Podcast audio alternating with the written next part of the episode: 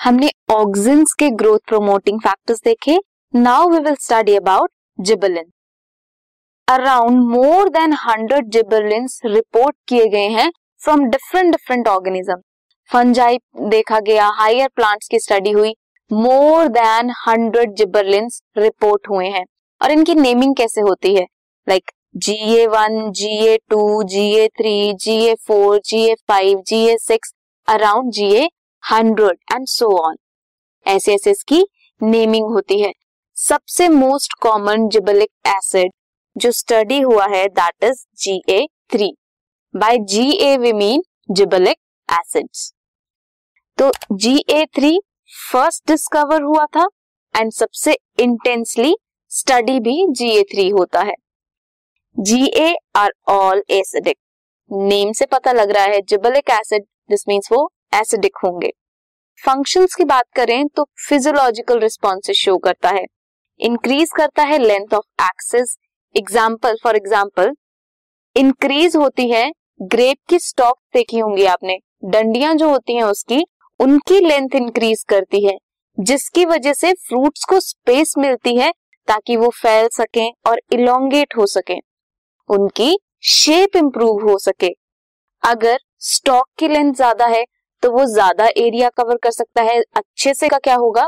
वो दोनों एक दूसरे की एरिया को लेंगे, जिसकी वजह से उनकी ग्रोथ प्रॉपर नहीं हो पाएगी। तो जिबलिक एसिड क्या करता है? स्टॉक की ग्रोथ इंक्रीज होगी तो क्या होगा? जो फ्रूट है वो अच्छे से ग्रो कर पाएगा। डीले करता है सेनेसेंस सेनेसेंस क्या होता है?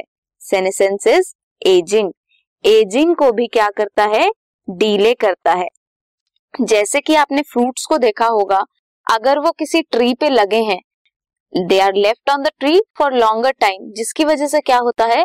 फ्रूट की टाइम पीरियड बढ़ जाता है, उसका लाइफ स्पैन बढ़ जाता है एक्सटेंड हो जाती है उसकी market period gibberellic acid three जो है that is use to speed up the malting process cereal grain से जो माल्ट बनता है, उस प्रोसेस को क्या बोलते हैं? माल्टिंग प्रोसेस उसके लिए क्या यूज़ होता है? जिबलिक एसिड थ्री, जो यूज़ होता है in brewing industries.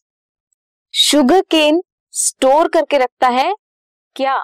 शुगर और कार्बोहाइड्रेट इन द स्टेम अगर जहाँ पे शुगर प्रेजेंट है, शुगर केन में, वहाँ पे जिबलिक एसिड या कोई भी जिबरलिन जो है वो स्प्रे कर दें, उसकी वजह वजह से क्या होगा? लेंथ जो है स्टेम की वो बढ़ जाएगी।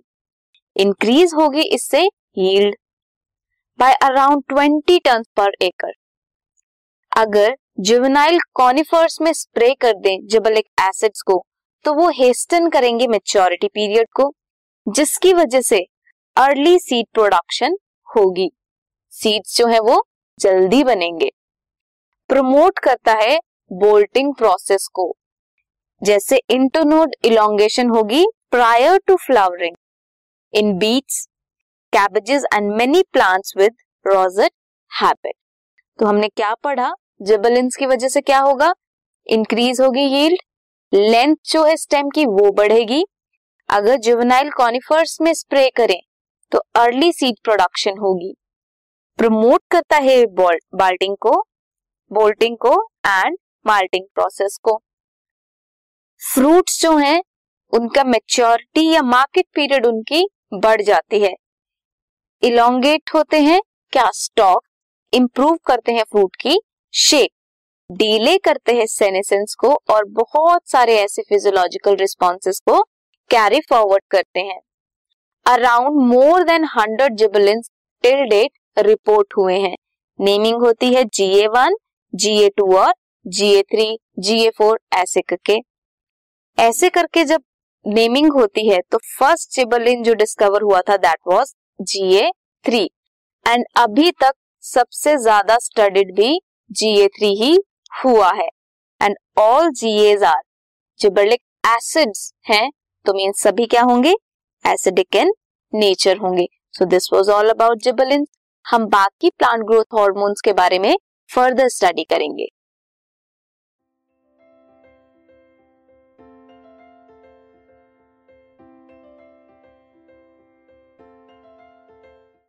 This podcast is brought you by Hub Hopper Shiksha Abhiyan अगर आपको ये पॉडकास्ट पसंद आया तो प्लीज़ लाइक शेयर और सब्सक्राइब करें और वीडियो क्लासेस के लिए शिक्षा अभियान के यूट्यूब चैनल पर जाएँ।